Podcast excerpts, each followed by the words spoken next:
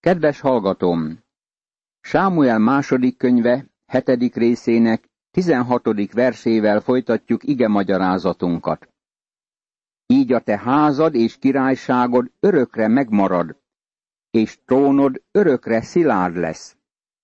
Isten fontosnak tartotta ezt, mert a 89. Zsoltár 34. versétől a 37. verséig ezt olvassuk.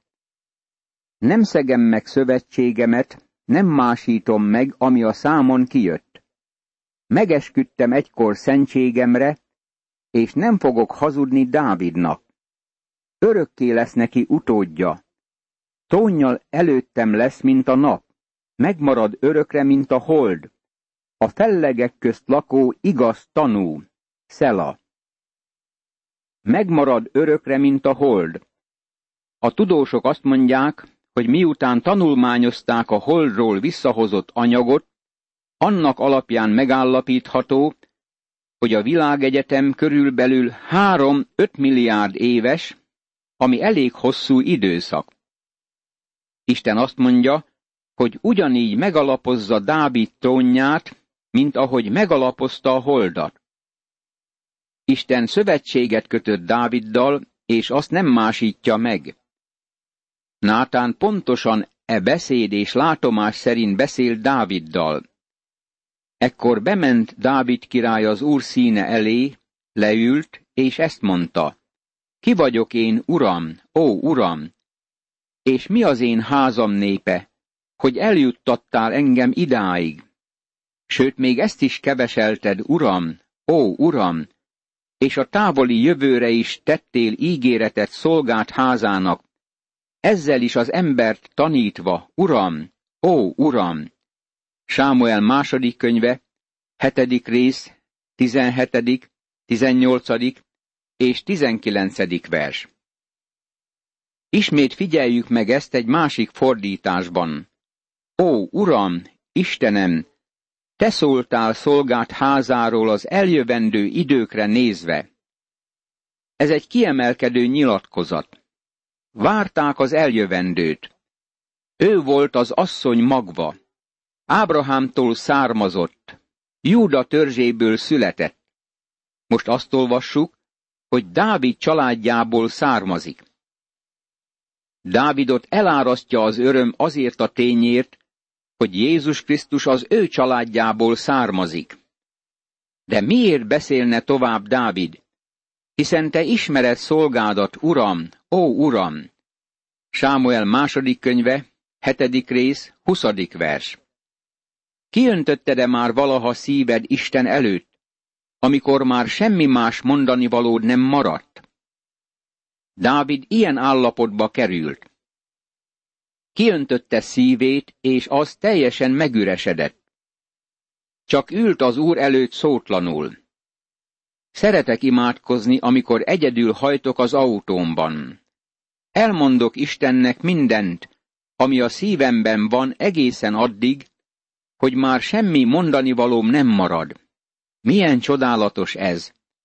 Milyen csodás a mi Istenünk!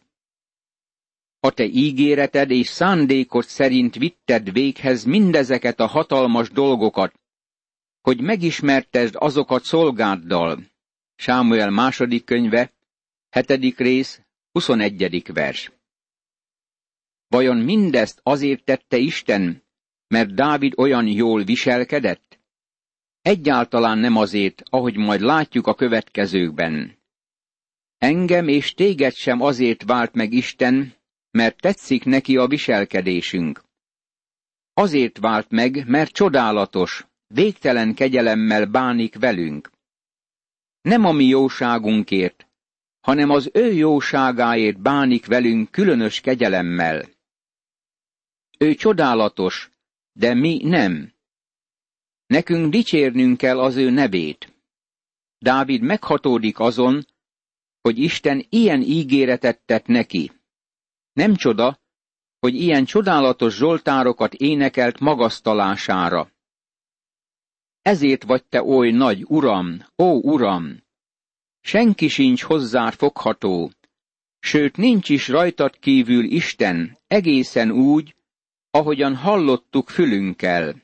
Sámuel második könyve, hetedik rész, huszonkettedik vers. Vajon ez a vers nem áldásos már az elolvasás alapján is? Milyen nagy kiváltság az nekünk, hogy ilyen Istenünk van. Most azért, Uram Isten, tartsd meg örökké azt az ígéretet, amelyet szolgádnak és háza népének tettél, és tégy úgy, ahogyan ígérted. Sámuel második könyve, hetedik rész, 25. vers.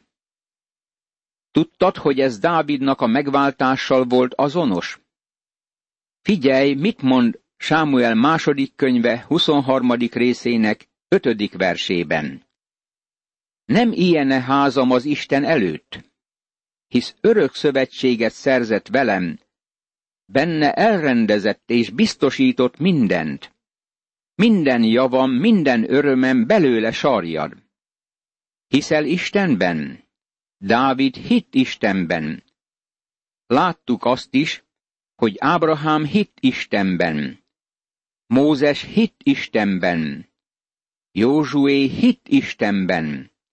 És azt akarja, hogy te is higgy benne. Bárhogy hívjanak, ő ezt mondja neked e napon. Higgy bennem. Megváltalak téged, ha bízol Krisztusban, mint megváltódban. Ez az ő veled és velem kötött szövetsége. Miután Dávid megalapozta Jeruzsálemet, mint fővárosát, és Isten ládáját odavitte, békességet teremtett királyságában, és barátságába fogadta Jónátán egyetlen élő fiát, Méfibósetet. Győzelmet aratott Izrael régi ellenségei fölött, és kiterjesztette Izrael határait. Ezután történt, hogy Dávid megverte a filiszteusokat, leigázta őket, és elvette Dávid a filiszteusoktól meteg ammát.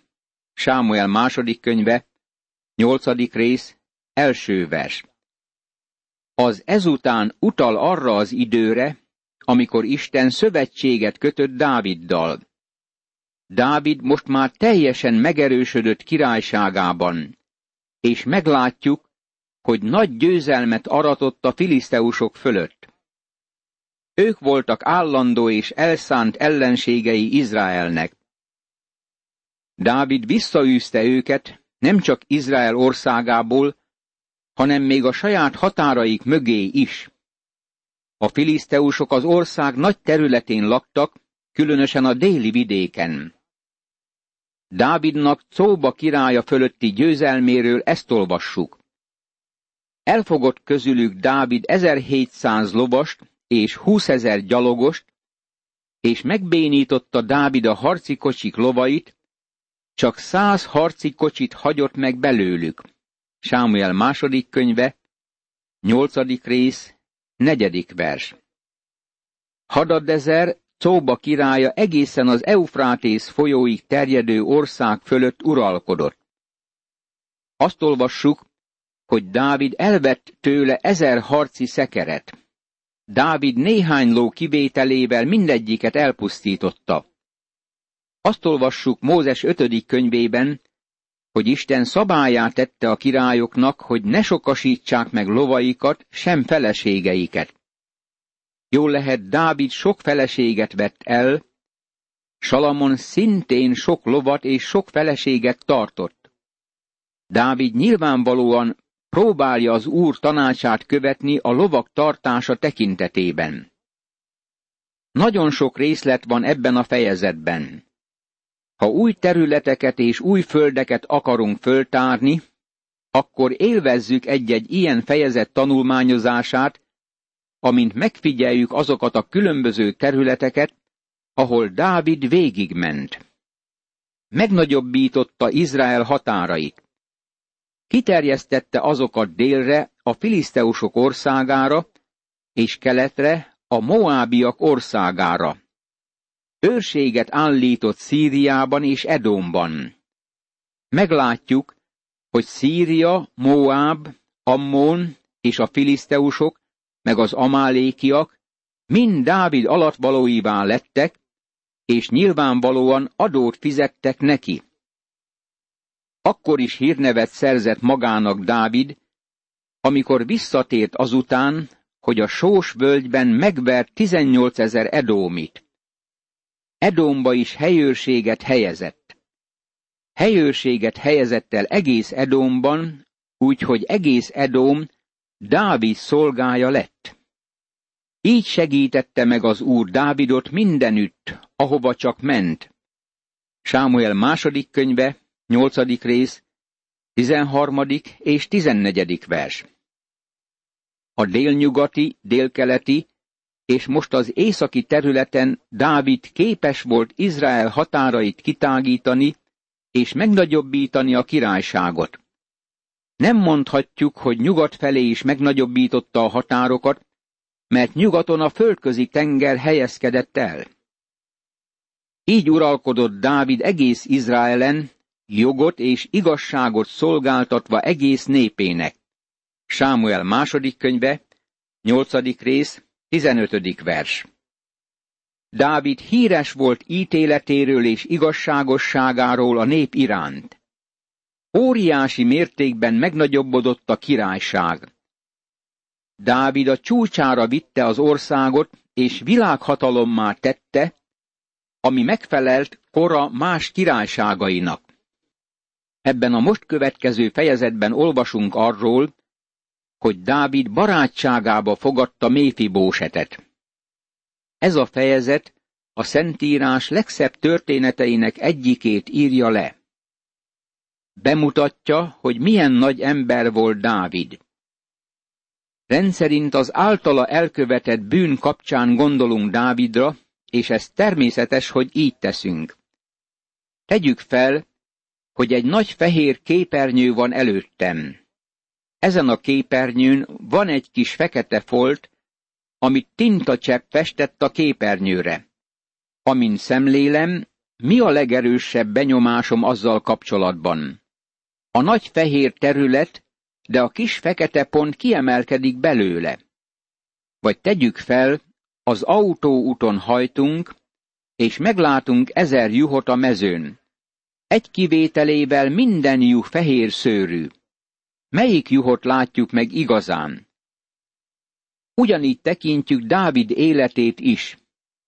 Valaki ezt mondta, annyi jó van a bennünk levő legrosszabb között, és annyi rossz a bennünk levő legjobb között, hogy nem tartozik a legtöbbünkre, hogy beszéljünk róla. Talán újból át kell értékelnünk Dáviddal kapcsolatos nézetünket. Olyan sok ragyogó pont van Dávid hosszú életében, a fiatal pásztorgyermektől kezdve, aki megölt egy óriást, az idős, bölcs emberig, aki ezt írhatta. Az Úr az én pásztorom, nem szűkölködöm. Ebben a fejezetben meglátjuk Dávid jellemének egyik kedves vonását.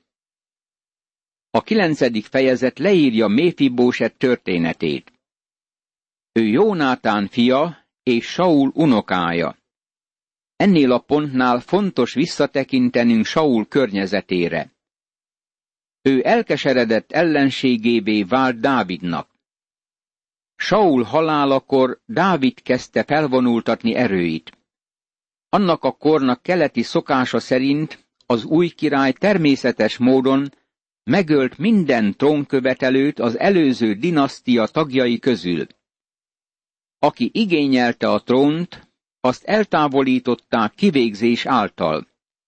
Ezáltal megvédték az új királyt minden fenyegetéstől.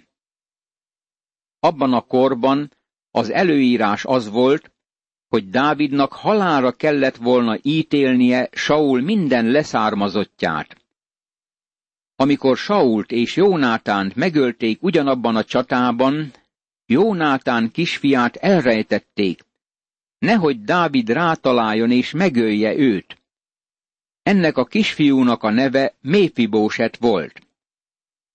Dávid megszilárdíthatta volna még jobban a trónját, ha megöli ezt a kisfiút, és így a veszély utolsó támaszpontját is eltüntette volna az útból. Egyszer megkérdezte Dávid, maradt-e még valaki Saul háza népéből, aki iránt hűséggel tartozom Jónátánért? Volt egy Saul házából való szolga, akinek Cíbá volt a neve. Őt hívták Dávidhoz, és megkérdezte a király. Te vagy Cíbá? Ő így felelt. Én vagyok, a te szolgád. Akkor ezt mondta a király.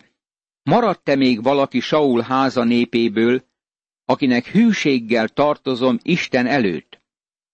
Cíbá ezt felelte a királynak. Van még Jónátánnak egy fia, aki mindkét lábára béna.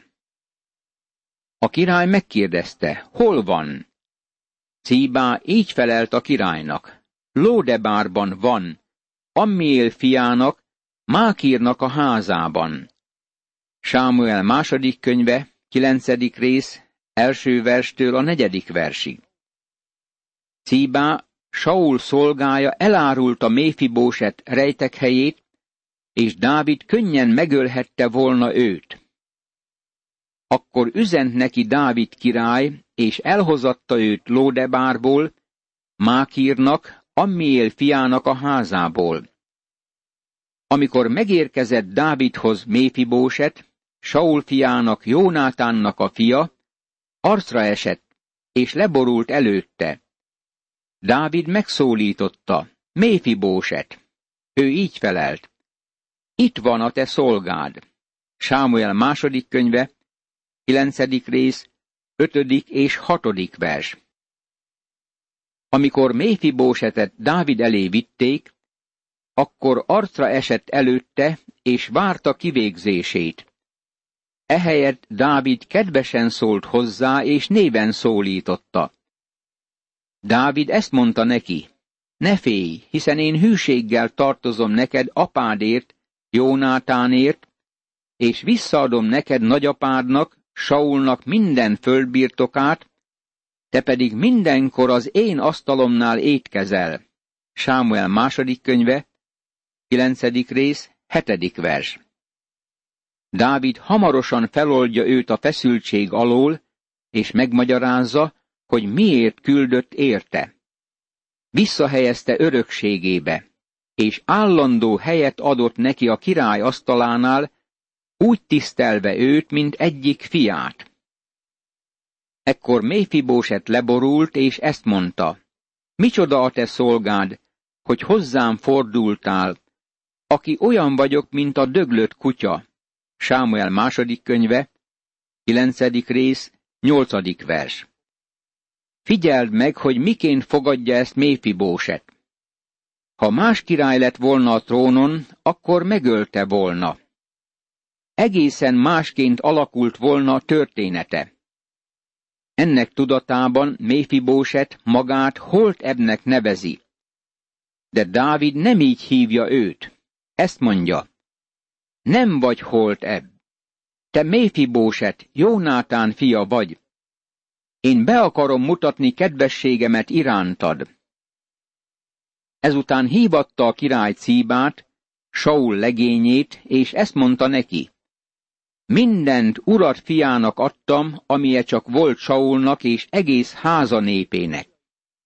Te műveld a földjét fiaiddal és szolgáiddal együtt, és takarítsd be, hogy legyen mit ennie urat fiának.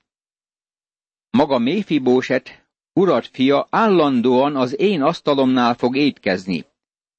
Cíbának tizenöt fia és húsz szolgája volt. Sámuel második könyve, kilencedik rész, kilencedik és tizedik vers. Ez elég nagy háztartás. Ez a vagyon és birtok Saulé volt, és most Méfibóset kapja meg. Ez jogosan tartozik hozzá, és Dávid törődik azzal, hogy megkapja. Cíbá így felelt a királynak. Mindent megtesz szolgád, amit uram, királyom parancsol szolgájának. Méfibóset pedig az én asztalomnál fog étkezni, mint egy királyfi, mondta Dávid. Volt Méfibósetnek egy Míká nevű kisfia. Cíbán házának a lakói minnyájan Méfibóset szolgái voltak. Maga Méfibóset Jeruzsálemben lakott, mert állandóan a király asztalánál étkezett, és mindkét lábára sánta volt. Sámuel második könyve, kilencedik rész, tizenegyedik, tizenkettedik és tizenharmadik vers. Amit Dávid Méfibósettel cselekedett, az csodálatos volt, de van egy másik megható tanulság is ebben, lelki igazságokkal együtt, amit nem akarunk figyelmen kívül hagyni. Isten gyermeke felismeri, hogy ő szintén nyomorék Isten szemében. Ezt olvassuk a római levél harmadik részének 15. és 16. versében. Lábuk gyors a bérontásra, romlás és nyomorúság jár a nyomukban. Ez Isten megállapítása az emberi fajról. Lábunk félrevezet minket. Minnyájan tévejektünk, mint a juhok. Mindenki a maga útját járta, de az Úr őt sújtotta minnyájunk bűnéért. Ézsaiás könyve, 53. rész, 6. vers. Aztán a példabeszédek könyvének írója ezt mondja. Van út, amely az ember előtt egyenesnek látszik, de végül a halálba vezet. Példabeszédek könyve, 16. rész, 25. vers. Lábunk bajba visz minket. Nagyon érdekes, hogy a Szentírásban a lélek és a láb olyan szorosan összekapcsolódik. Ez nem valami helytelen szójáték, és én nem a lábfejről beszélek. Arra gondolva, hogy Dávid életének hátralevő részében egy nyomorék fiúval együtt evett az asztalnál, figyeljük csak az 56. Zsoltár 13. versének szavait. Hiszen megmentettél engem a haláltól, lábamat az elbukástól, hogy járhassak Isten színe előtt az élet világosságában. Aztán a 73. Zsoltár második versében Dávid így szól. De az én lábam majdnem megcsúszott, kis híján elestem jártomban. Dávid tudta, hogy mit jelent a sánta láb. A 116. Zsoltár 8. versében ezt mondja. Megmentettél engem a haláltól, szememet a könyhullatástól, lábamat az elbukástól. Barátom, minnyájan nyomorékok vagyunk Isten előtt. Imádkozzunk! Köszönöm neked, Istenem, hogy engem, mint nyomorultat és bűnöst, befogadtál királyi családodba, és meghívtál engem a bárány mennyegzőjének nagy vacsorájára. Segíts, hogy megbecsüljem ezt a kiváltságot, és mindig hálás legyek érte, az Úr Jézus Krisztus által. Ámen.